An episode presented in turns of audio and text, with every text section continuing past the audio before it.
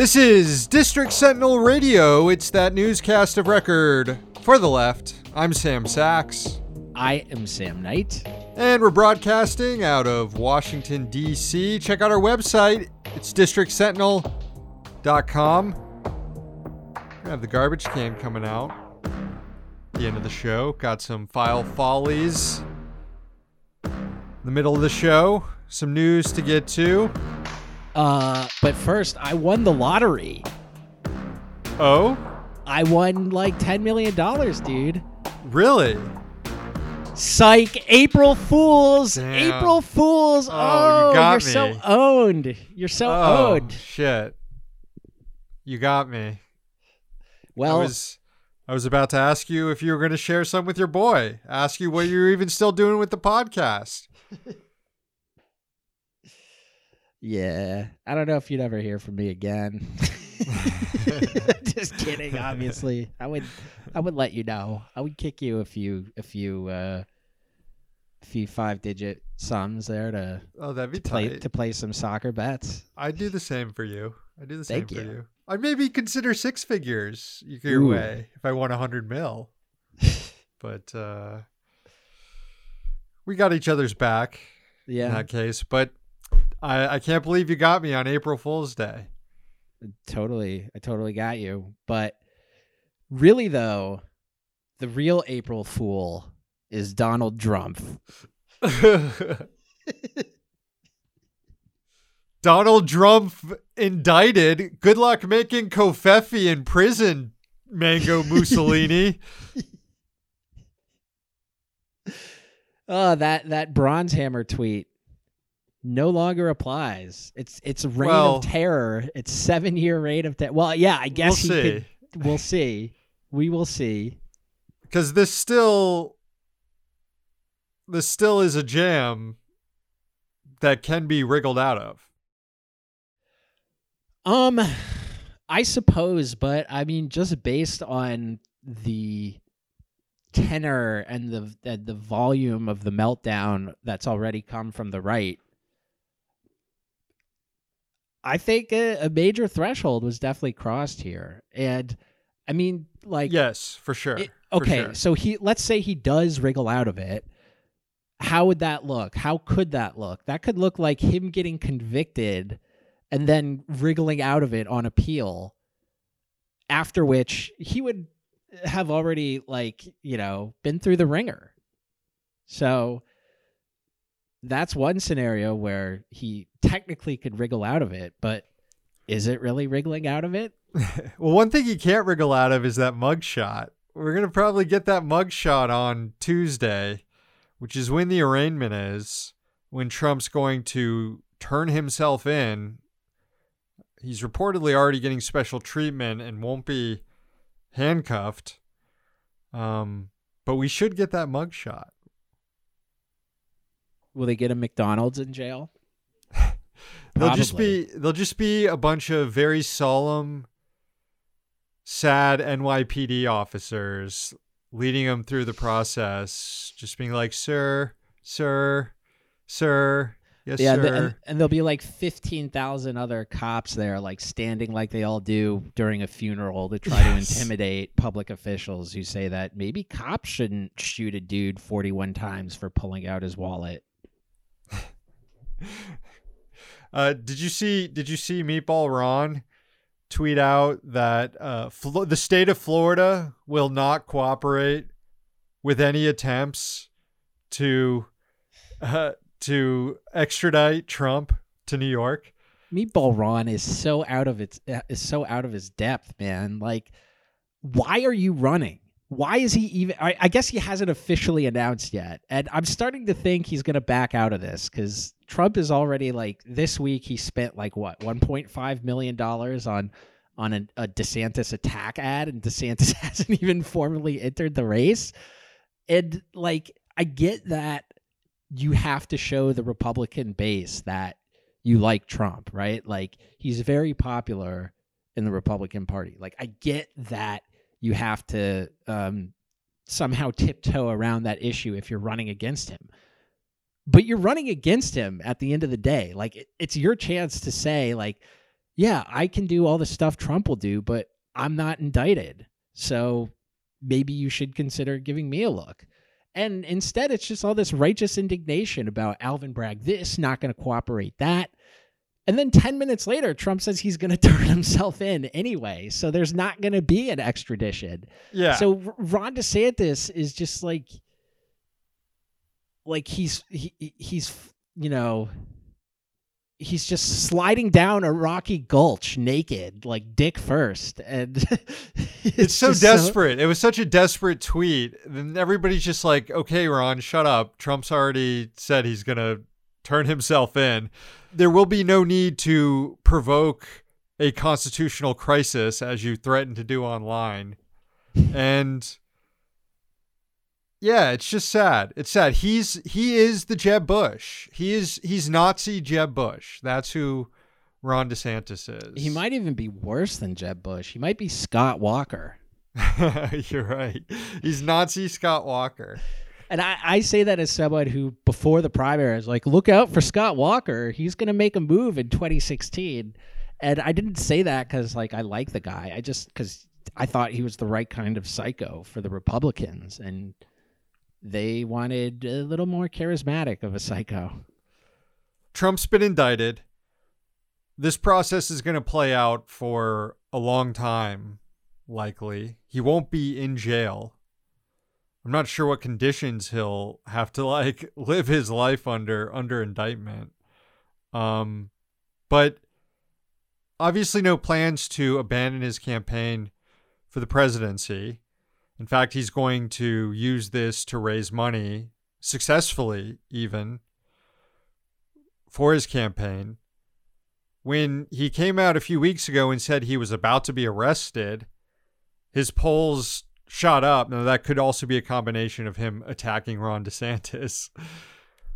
But I don't see anyone overtaking him in the GOP primary process, even if he is under indictment. Now, that does also depend on a few other things. There are other possible indictments Trump could be facing, including uh, one out of Georgia where he's accused of election tampering, basically trying to get the Secretary of State to change the results of the election.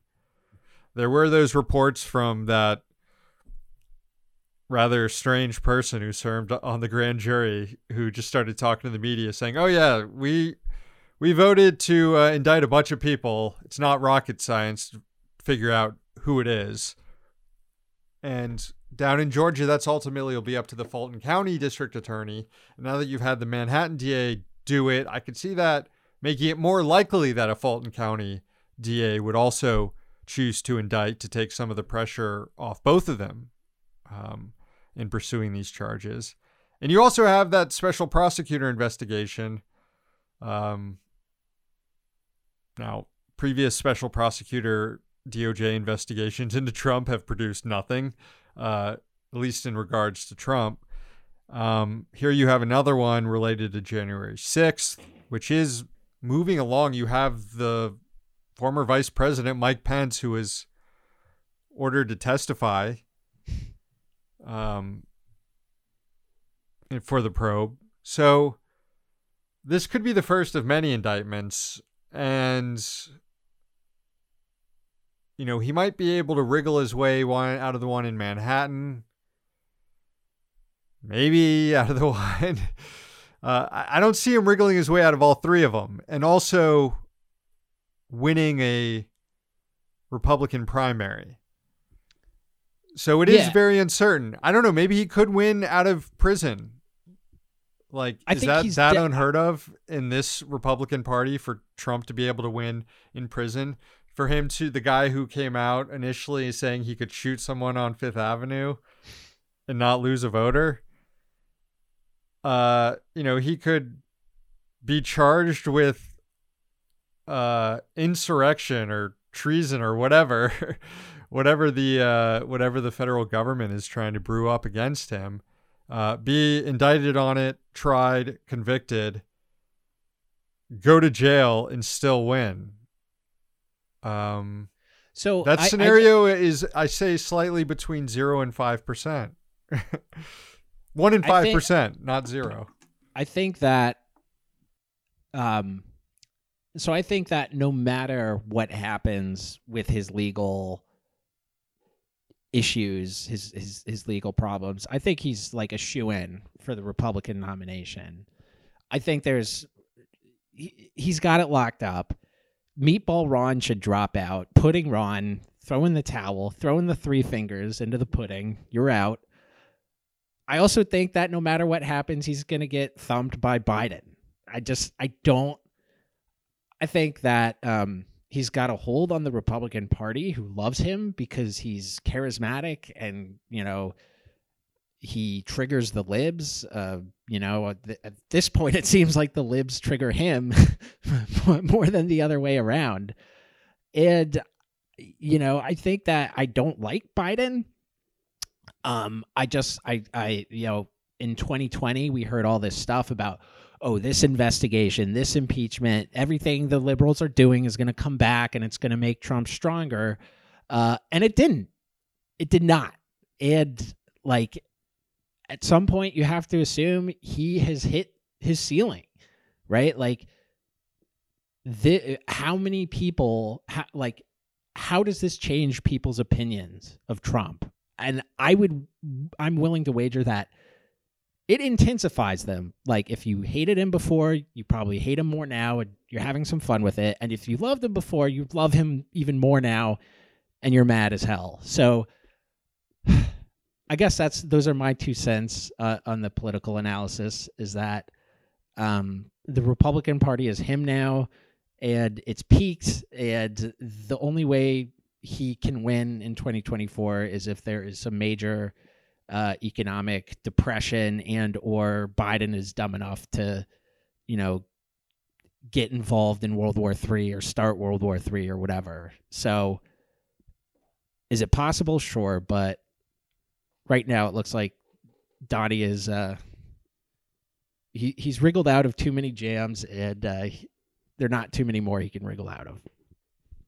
Yeah. Uh, obviously, first uh, president to be indicted, former president to be indicted, and first dang Cheeto to be indicted. All right. Well, moving on. Bank regulators appeared before Congress this week to publicly testify on the collapse of Silicon Valley Bank and Signature Bank, both of which fell on March 10th with little warning. That is, unless you were a regulator and had, were privy to all the information that I'm about to read. And so here's a summary of some of the revelations that came out of the hearing. In November 2021, the Fed named a team of 20 supervisors whose only job it was was to oversee Silicon Valley Bank or SVB as it breached the 100 billion dollar asset threshold. The agency, however, still did not use most of its enhanced supervision authorities, which it would have been forced to use for all banks with more than $50 billion in assets like SVB. That is until Congress watered down Dodd Frank in 2018. Even then, without the uh, required enhanced supervision, the Fed still told SVB that the bank had to fix weaknesses in its risk management, but the guidance wasn't compulsory, and the Fed did not make the advice public until after the collapse. Findings, by the way, include uh, an analysis last summer which concluded that SVB's risk management was deficient, which uh, for some reason that did not merit enhanced supervision. Also, last November, the Fed found that SVB's interest rate risk models were, quote, not at all aligned with reality, to borrow the words of Fed Vice Chair of Supervision Michael Barr, who also said that he personally wasn't briefed on problems with the bank until February, just a few weeks before the collapse.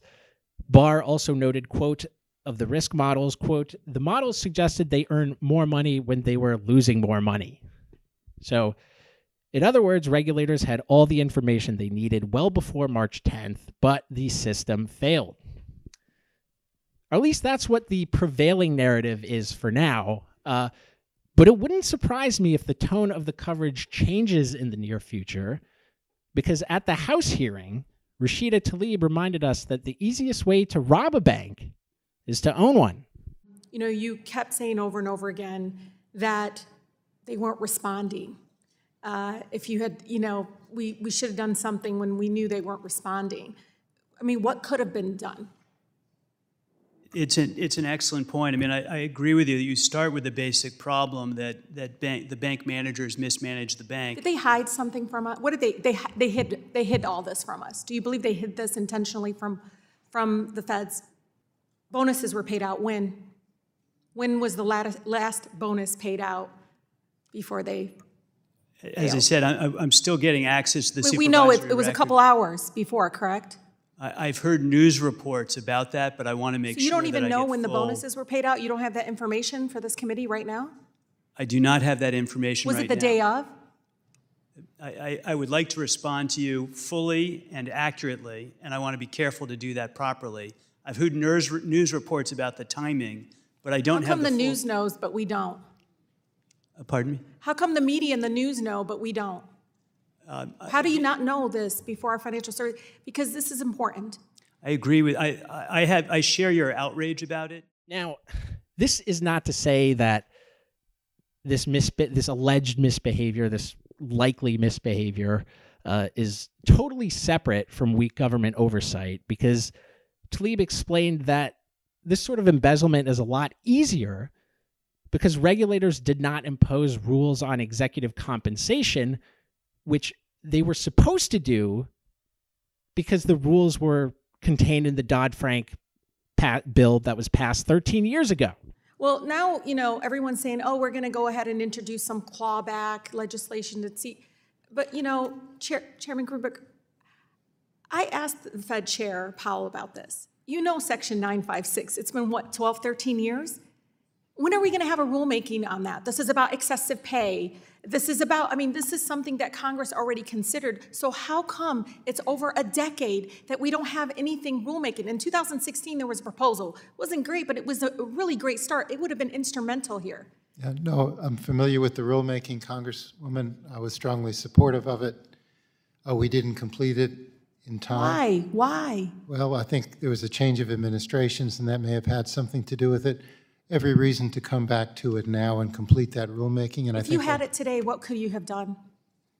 With, Well, in it this would- instance? it would have Because given I, us- I'm tired of us being asked to pass things when I feel would like we already did, but it would It's over given- 12 years that we don't actually have something again that we could have used as a tool. You, you guys know that there's some inappropriate decisions made up so they can do the bonuses And that's... and the payouts. And that's what we're It going is to... clear as day, and I don't know why my colleagues are not even talking about that. As They're I've- talking about you all not getting things that, well, they didn't respond. How come nobody's mad at the bank for not responding?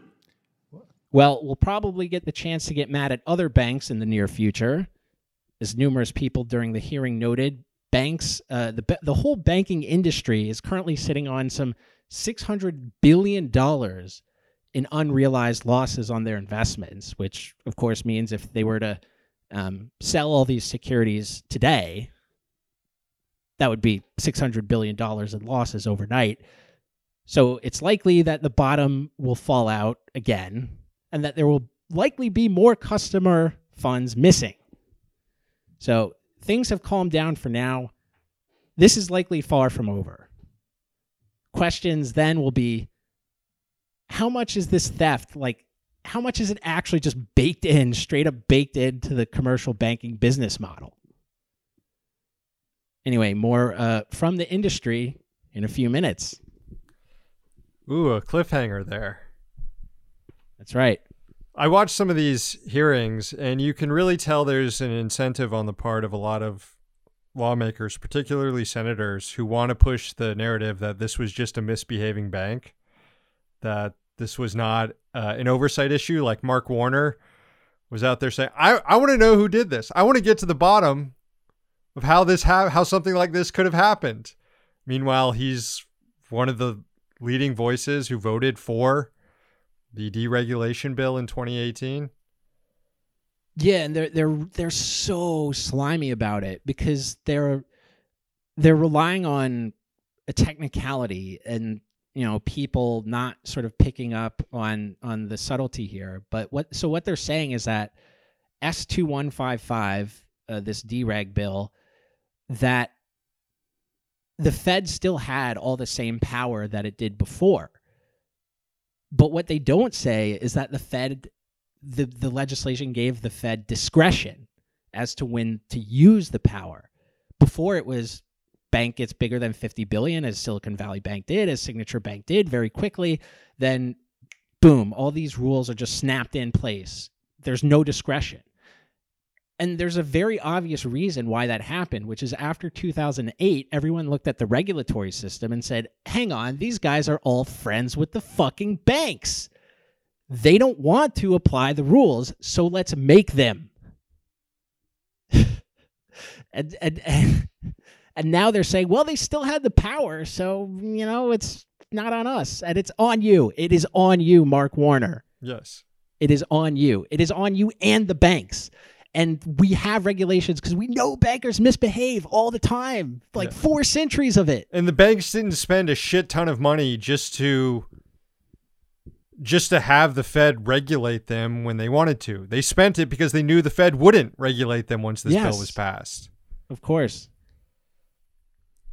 anyway in other news the department of justice and the environmental protection agency have sued norfolk southern this is nice. following the uh, derailment outside East Palestine. outside of East, I bit my tongue in the middle of that word. Ouch. Outside of uh, East Palestine, Ohio. Uh, reading from the press release, quote, the complaint seeks penalties and injunctive relief for the unlawful discharge of pollutants, oil, and hazardous substances under the Clean Water Act and declaratory judgment on liability for past and future costs under the Comprehensive Environmental Response Compensation and Liability Act.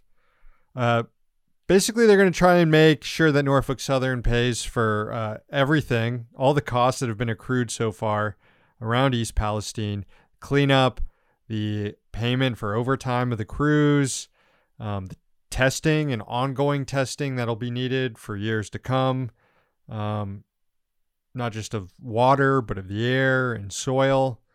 Um, any other sort of damages that residents uh, have, and in a pretty wide swath of area. There's also investigations into uh, how Norfolk Southern proceeded immediately after the crash and its cleanup efforts, um, focusing more on getting the track up and moving rather than taking the right steps to uh, clean up the contaminants around the soil, uh, around the track.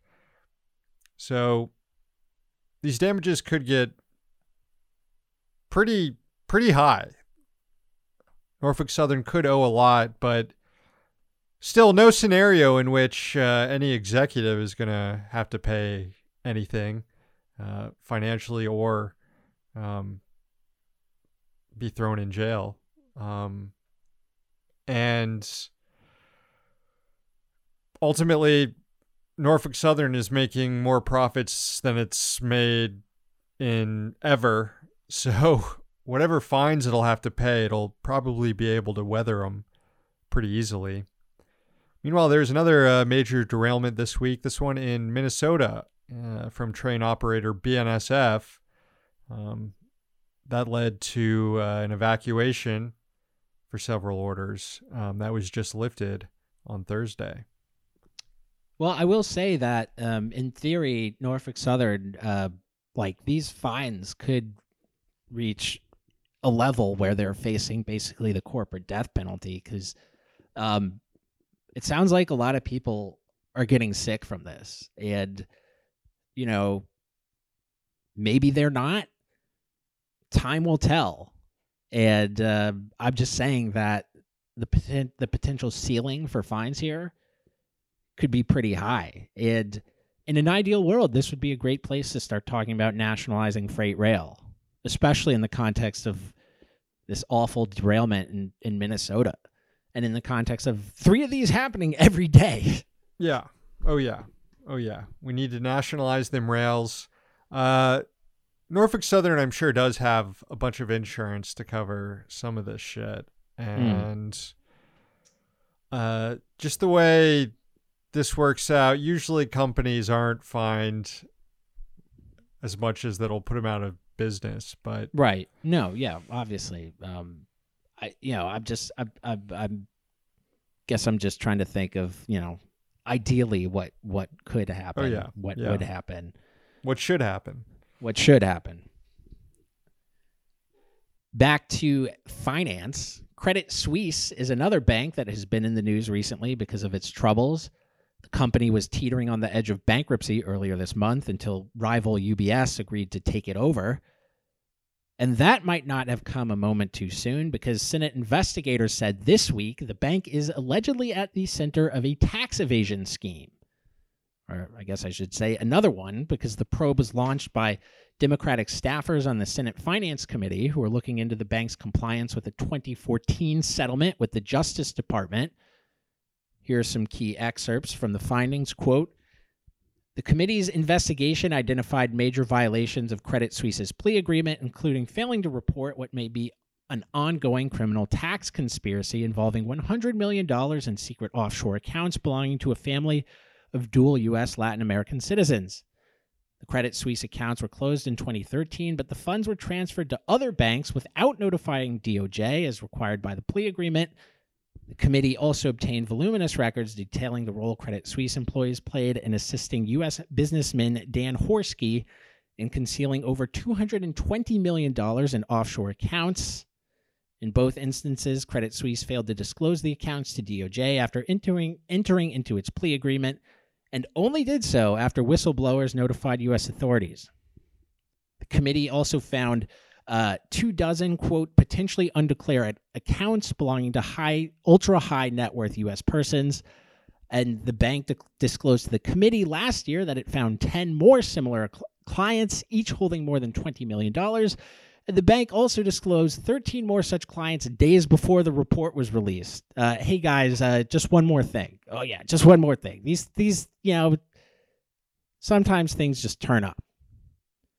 Start cleaning out the closet and uh, the dust bunnies. There were more than you thought. You know, except you know in this case the dust bunnies were accounts belonging to ultra high net worth U.S. persons, each holding more than twenty million dollars. Investigators said that it is deeply concerning, quote, Credit Suisse is still disclosing hundreds of millions of dollars in secret offshore accounts belonging to wealthy U.S. taxpayers. Uh, they noted that whoever takes over the firm should have to pay any penalties if Credit Suisse is found to have violated its deal with the DOJ. So, you know, a rounding error for UBS. Turning back to, well, I guess we're staying in the Senate uh, in a way. Yeah. The Senate voted to repeal the Iraq authorization for use of military force. 21 Nice. year old war authorization. Uh, this has been a process going on for a few weeks, at least in this session, uh, several years, if you count uh, how long lawmakers have been putting forward repeals that have been voted down, in some cases approved, but then not taken up by the other chamber. Anyways, the Senate finished its work, uh, repealed the both the 2002 AUMF and the fucking 1991 AUMF that launched the uh, OG Iraq War. Uh, 18 Republicans joined with Democrats in the Senate vote. Now it's up to uh, the House to pass it. Uh, the House previously had passed this measure last session of Congress. Uh, that was when Democrats controlled it. Now, Kevin McCarthy controls the chamber. He does not approve of the legislation, but he did say he would allow the bill to go through the committee process and that there is a, quote, good chance it will make it to the floor. So there's no chance. He- He's just trying gonna- Try to run the clock out on it. right. He wants the committee to talk about it. It can move out of committee. It can move unanimously out of committee. Um and then he'll probably let it die on the floor. Although he's giving himself some wiggle room. I I think he, he correctly assumes that foreign policy issues just you know, they don't get the coverage uh, in part because you know major players in the media just aren't interested in critically covering U.S. foreign policy. Well, neocons like Kevin McCarthy and Lindsey Graham and Ted Cruz all want to strip themselves of any power to declare war. They want to keep this AUMF on the books because they want Biden or whoever the next president is to use it to go to war with Iran. And Trump had already used the authorization to kill Qasem Soleimani back in 2020. And it could be stretched to justify uh, any military action against Iran out of the need to defend Iraq. Um, and you even saw Ted Cruz try to introduce an amendment to this repeal legislation that clarified that Biden still has the power to attack Iran without this war authorization by using presidential war powers under the Constitution um, which Trump is, which Biden is already doing. Like he's already doing this shit. He's bombing Syria. He's bombing uh, so-called Iranian-backed militias in Syria using his Article Two war powers in the Constitution, which is just a fucking joke. I mean, if there there are no there are no war powers in the Constitution that give the president the authority to just start bombing places around the world without the explicit approval of Congress. Um, but Congress hasn't exerted any real authority on this matter, so it's now just been settled law, I guess, that the president can bomb Syria, can bomb Iran because he's the commander in chief. Yeah, what a what a fantastic political system. Yeah. Uh, in uh, slightly better uh, foreign affairs news, uh, Democrats are circulating a letter to investigate weapon shipments to Israel. It's a letter signed by uh, or written by Jamal Bowman. Uh, Bernie Sanders has signed on to it. Alexandria Ocasio Cortez, Rashida Tlaib, several other lawmakers have signed on to this. Um, this is probably the first real effort there is to uh, investigate weapon shipments to Israel as violating U.S. arms export controls because those weapons are being used to commit human rights abuses against Palestinians. Yeah, I mean the the there's no chance of Congress denying arms to Israel. Um, if anything, they'll probably increase the amount yeah. that the U.S. gives to Israel. But it it is a sign of the of of shifting winds and um, yeah, I just I hope the winds aren't shifting too slowly.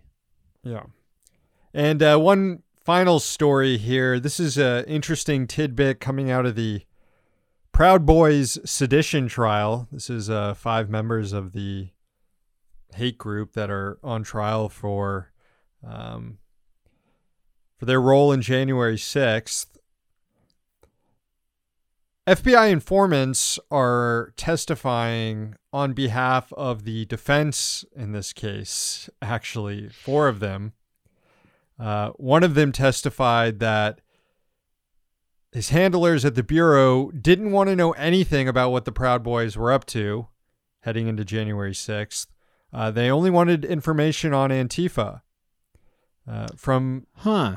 From the Washington Post, quote, the evidence shown in court indicates that many of the FBI sources inside the Proud Boys were asked only about their ideological opponents on the left, even as the right wing group was implicated in threats and violence at protests across the United States. Aaron, that's the name of this uh, informant who testified, uh, said that the FBI never asked him to look for information about the Proud Boys. When he informed his handler he was coming to D.C. for the protest, he was asked only to try to see if I could locate someone in DC that had nothing to do with the Proud Boys, Aaron testified. Uh, well, this is pretty weird. so basically, the FBI had a bunch of informants among the Proud Boys who they were using to try to gain intelligence on Antifa, which is less uh, informant work and more just allyship with uh, right wing hate groups to go after Antifa. You know, I my my reaction to this story is that how does the defense think this helps them? I mean, it, it, it certainly paints the FBI in, in a bad light. It um, confirms suspicions of people on the left, uh, you know, for years and years and years. What? How does this help their case? So that they were so they, they, they were so fucking they, that they were so bad that they had FBI informants on them, and though those informants didn't do anything to stop them, that their actions were eventually so bad that the bureau couldn't ignore them. Well, I think that the entire defense rests on this idea that it wasn't pre-planned. Like th- these Proud Boys can't can't claim they weren't at the Capitol, that they didn't, you know, breach the breach the Capitol because there's evidence that they were there. The question is, uh, was there a plan beforehand, a criminal conspiracy to do this, or were they just sort of taken up into the environment? And the defense is calling these informants to make the case that look, the FBI had a bunch of eyes onto them the whole time and they didn't care what was going on heading into January 6th. So there couldn't have been any pre planning. The FBI, uh, you know, would have known about it and they didn't or they didn't care. They wanted to just know about Antifa. Now, the FBI is, or the government is uh, noting that this guy, Aaron, who testified on behalf of the defense, um, sort of uh, I guess went beyond his his leash and actually participated in the riot and held the door open for uh, fellow Proud Boys, um, and deleted evidence off his phone and other things like that. I, I mean, it's just a really messed up situation on the part of the FBI that they can't control their informants, which has been known about for a long time.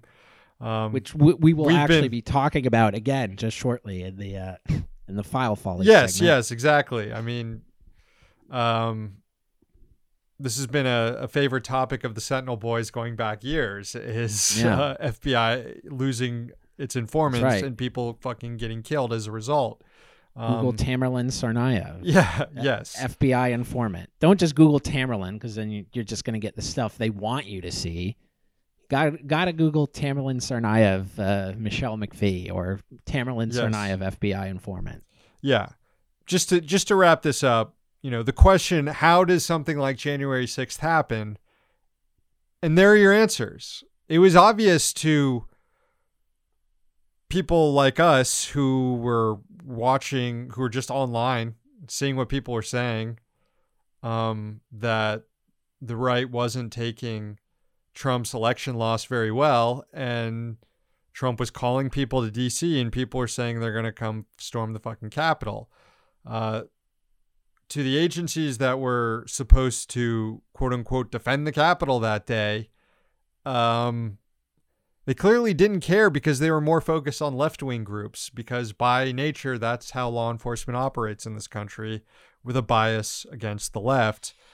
Uh, because when most of these cops are off duty, they participate in a lot of these right wing protests. They would have been at January 6th. A lot of Yeah. cops were at January 6th. Yeah, I, I just think it's funny that the defense is like making this argument that they're not actually like it doesn't actually hold any water. And they're like, well, would our noble law enforcement just let this happen? Would they just let a bunch of right wing paramilitaries just run rampant? Uh, You know, like, and the answer is fucking open a book, dog.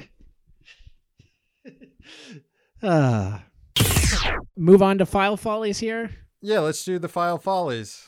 All right, we've already teased it a little bit. Uh, this is from a story from last March uh, on a deadly limousine crash in 2018 that killed a staggering 20 people.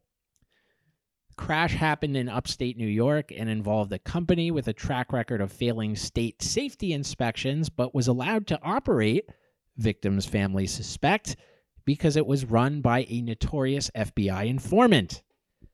Shahed Hussain had helped federal law enforcement prosecute several high profile terror cases after 9 11, which are mostly remembered for how fucked up they were. Hussain entrapped at least half a dozen men who posed zero danger to the public outside of fake plots concocted by the FBI and its star snitch. If you'd like a full refresher, go back and listen to our show from March 12th, 2022. Our initial request was based off the fact that lawmakers from New York had pushed the Bureau for details. Republican Elise Stefanik grilled FBI Director Christopher Wray during an oversight hearing, for example. But our request was about the correspondence between the Bureau and Democrat Paul Tonko, who pushed the feds in writing to answer questions on the affair, only to be told to kick rocks.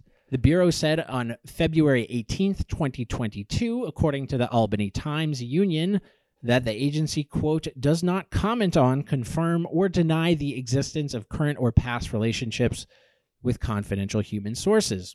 Well, it turns out that the Bureau decided to send a supplemental letter to Tonko, which it released to us.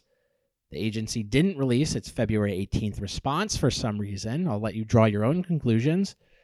The supplemental letter came in April, weeks after Stefanik railed at Wray, prompting people, including us, among many others, to ask questions. And this is what the supplemental letter stated Dear Respe- Representative Tonko, this further responds to your letter dated January 31st, 2022, to the FBI regarding a tragic limousine crash that occurred on October 6, 2018, in Schoharie, New York. This supplements our prior correspondence dated February 18, 2022 the FBI shares your concerns about this tragic limousine crash that claimed the lives of 20 people. In recent months, concerns have been raised about this incident and whether there was any FBI involvement in the investigation.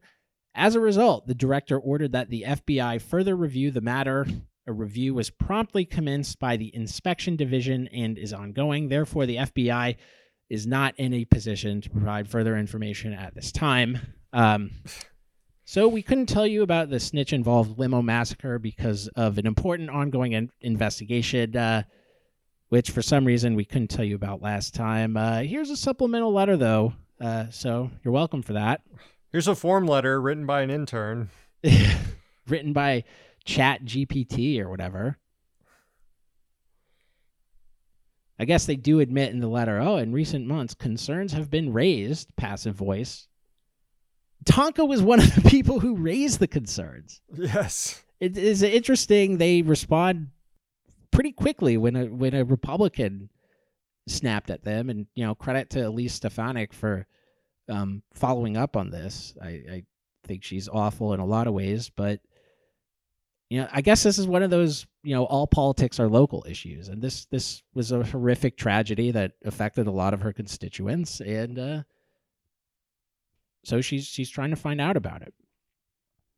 Um, and she's getting results that apparently a Democrat couldn't get. so if you're thinking that this investigation is a sham, you're actually wrong. But your head and heart are in the right place with a healthy level of mistrust for the FBI. But the first of multiple briefings took place on Capitol Hill this week. Rep Stefanik called it, quote, a first step in the right direction and she had this to say of the content of the briefing quote i have serious concerns about the fbi's confidential human source program standard operating procedures in this case she called for the fbi to brief victims families alongside congressman tonko uh, who said the following per spectrum news after initially refusing to comment on my multiple inquiries, the FBI finally announced an investigation into the crash in April of uh, blah, blah, blah. Despite this pledge, they remain silent and have dragged their feet on delivering crucial information and insights into their review. These families have waited years for answers. They need justice. So, um, it, it does sound like more details will trickle out in the future. And it looks like we're getting kind of a rare glimpse here into the FBI sprawling informant program. And uh, I wouldn't keep my hopes up in terms of reining this in, but maybe it will. You know, I mean, maybe a little bit. Eh, don't yeah. get your hopes up. Well, yeah, I mean, uh, you know, Elise Stefanik's a huge piece of shit, but if she, because of local political reasons, is going to go after the FBI's informant program and uncover a bunch of dirt, good. Let her do it. I'm not going to get in her way to do it. I'm also not going to fetishize this idea that like there's this new alliance building between the right and the left on these issues that we can work together on. No, that's their job. They're lawmakers. Go do their job. Do oversight the way they're fucking supposed to do oversight. Uh, yeah, that's my thoughts on it. No, yeah, I, I mean to be clear, this is this is a, a local issue, right? I Like, just am, am imagining a Glenn Greenwald tweet being like, Elise Stefanik leading the way on uncovering the FBI informant program. The new right is rising up where the liberals love their FBI informants. Sorry, way a little too No, no, online there. About to get online in the garbage can segment too. Go ahead, well, wrap maybe, this up. but you know, discourse discourse is uh, it's not nothing. So, got got to think about the uh, discourse, and um, yeah, you, you you don't have to hand it to her. All right, interns, bring out that garbage can. Whew, whew, man. Oof. Oh dear. Um, you know, I've I've been eating some egg salad sandwiches lately, Sam.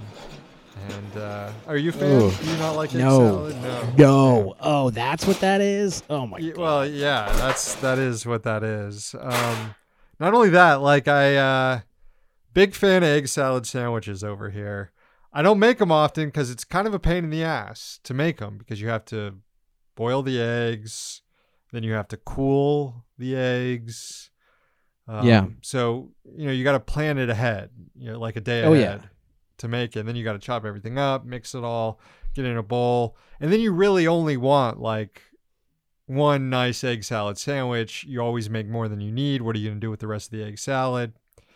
Um, so what I have been doing is getting those pre-packaged hard-boiled eggs from the grocery store that are in this like they're in this like solution, and uh, so I busted those out the other day to uh, chop one of them up to make some egg salad, and like the yolk was like gray. It was really fucking Aw. gross. So they looked like they had been spoiled. So I, I put them in the garbage can. I didn't make my egg salad sandwich. I just put them in the garbage can. Wow. It's even worse than a normal egg salad Yeah, sandwich. it's it's pretty nasty. It's pretty nasty. Okay, that's good right there Interns. Garbage candidate number one: online Trump cucks. There's so many of them. We could be uh, going over this all night. Um, but I picked out three of them.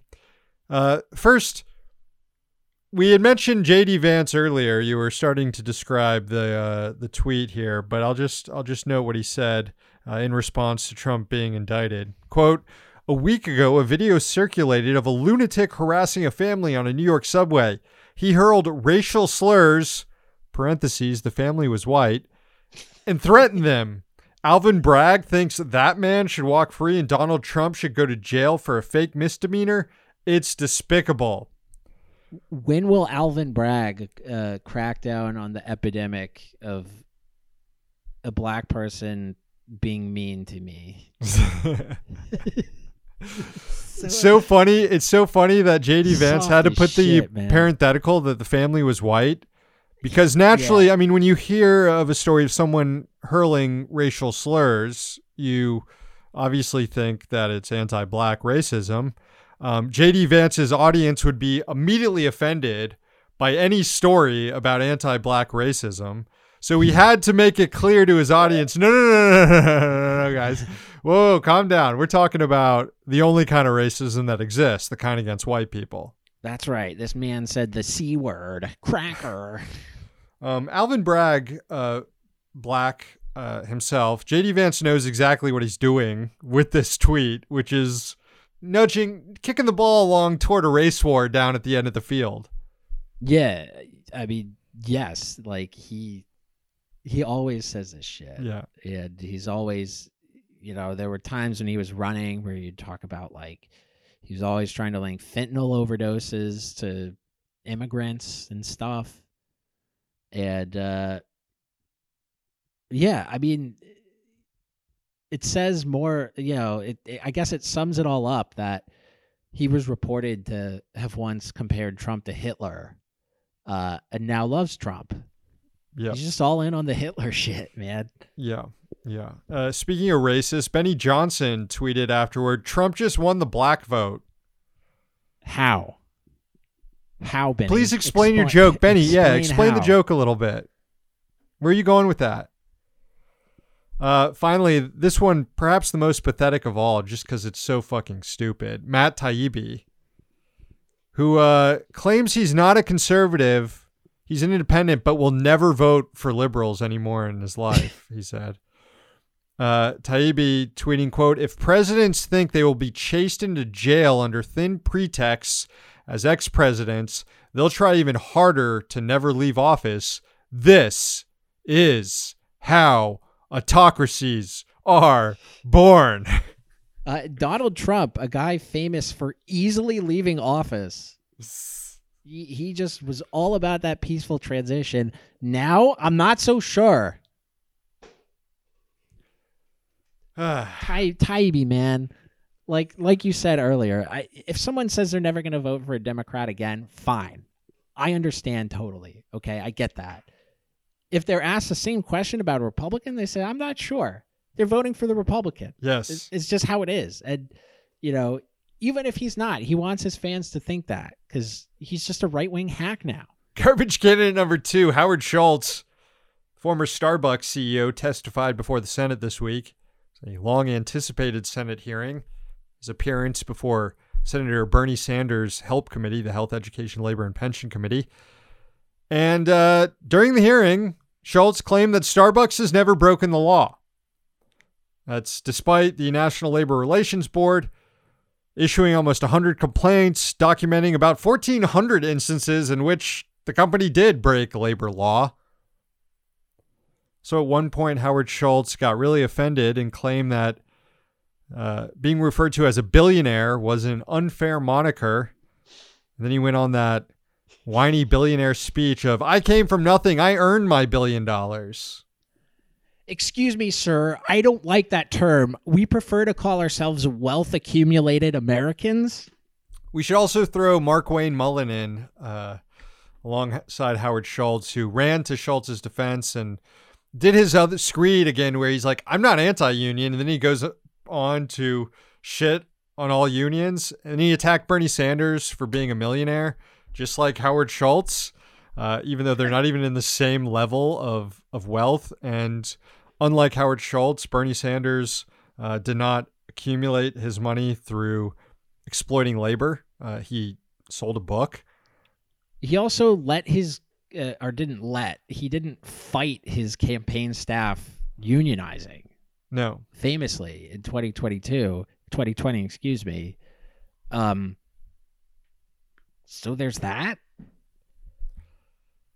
I guess an honorable mention too to uh to mitt romney who tweeted a defense of howard schultz uh and he tried to do this uh insufferable republican thing where he said i support unions but they're only good for bad employers. And of course employers should have the choice of whether or not their employees form unions which of course, like totally fucking like if that were the standard, there and it used to be, there would be no unions at all because what employer would ever say go ahead and unionize other than Bernie Sanders? Well, somewhere on Earth 2, where Hillary Clinton is well into her second term as president and all the liberals are back to brunch, Howard Schultz is the labor secretary using the full force of the state, not just uh, his connections at Starbucks to crush this union campaign. Yeah, that, that his his uh, appearance convinced me more than ever that if Hillary had won in 2016, it would be Trump's first term now, and we'd probably be looking at a second term in 2024. Yeah. Schultz was just so indignant and he was a piece of shit. Garbage can number three Judge Reed O'Connor, federal judge out of North Texas, issued a ruling that could strip preventative health care from like half the country. Uh, it was a portion of the Affordable Care Act that requires insurance providers to cover a whole range of preventative treatments, um, like screenings for cancer, diabetes, uh, depression, uh, various uh, uh, HIV preventative treatments. Uh, O'Connor claims in his ruling that the task force, which recommends what treatments should be included in insurance plans, it's a task force of experts, healthcare experts.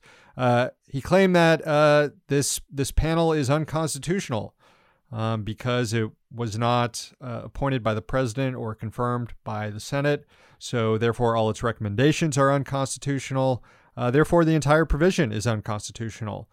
Uh, the ruling is immediate and nationwide. Um, now, a lot of people are shielded because they're on year long insurance plans. Um, other people, though, their insurance provider could just decide to stop covering uh, mammograms tomorrow. Ooh. All right. All right. USA. USA. Woo. I just. Uh, Here's some more uh, reasons to believe in our country. Garbage can number four Missouri Republicans who uh, in the uh, state house just voted to defund libraries in the state. They are mad that libraries came together to uh, sue against a law passed um, out of the Missouri legislature that uh, removes books, certain books from schools. So uh, now Republicans have moved to just defund the libraries in the state. ah, but you know, it's it's not an anti-free speech thing because they're voting to defund all libraries, right? Garbage can number five, Joanne Segovia. Who? Well, she's the executive director of the San Jose Police Officers Association, basically the uh, boss at the police union. But she's on leave now because she got busted importing a bunch of drugs. what? A cop? Shocking! At least 61 shipments containing drugs worth thousands of dollars coming from countries including Hong Kong, Hungary, India, Singapore were shipped to Segovia's home. Uh, this operation was going on from October 2015 all the way until January this year. Shipments included fentanyl. Um, funny thing in the indictment, uh, some of the evidence here Segovia didn't know how to take screenshots of payment confirmations on her computer when she paid for this.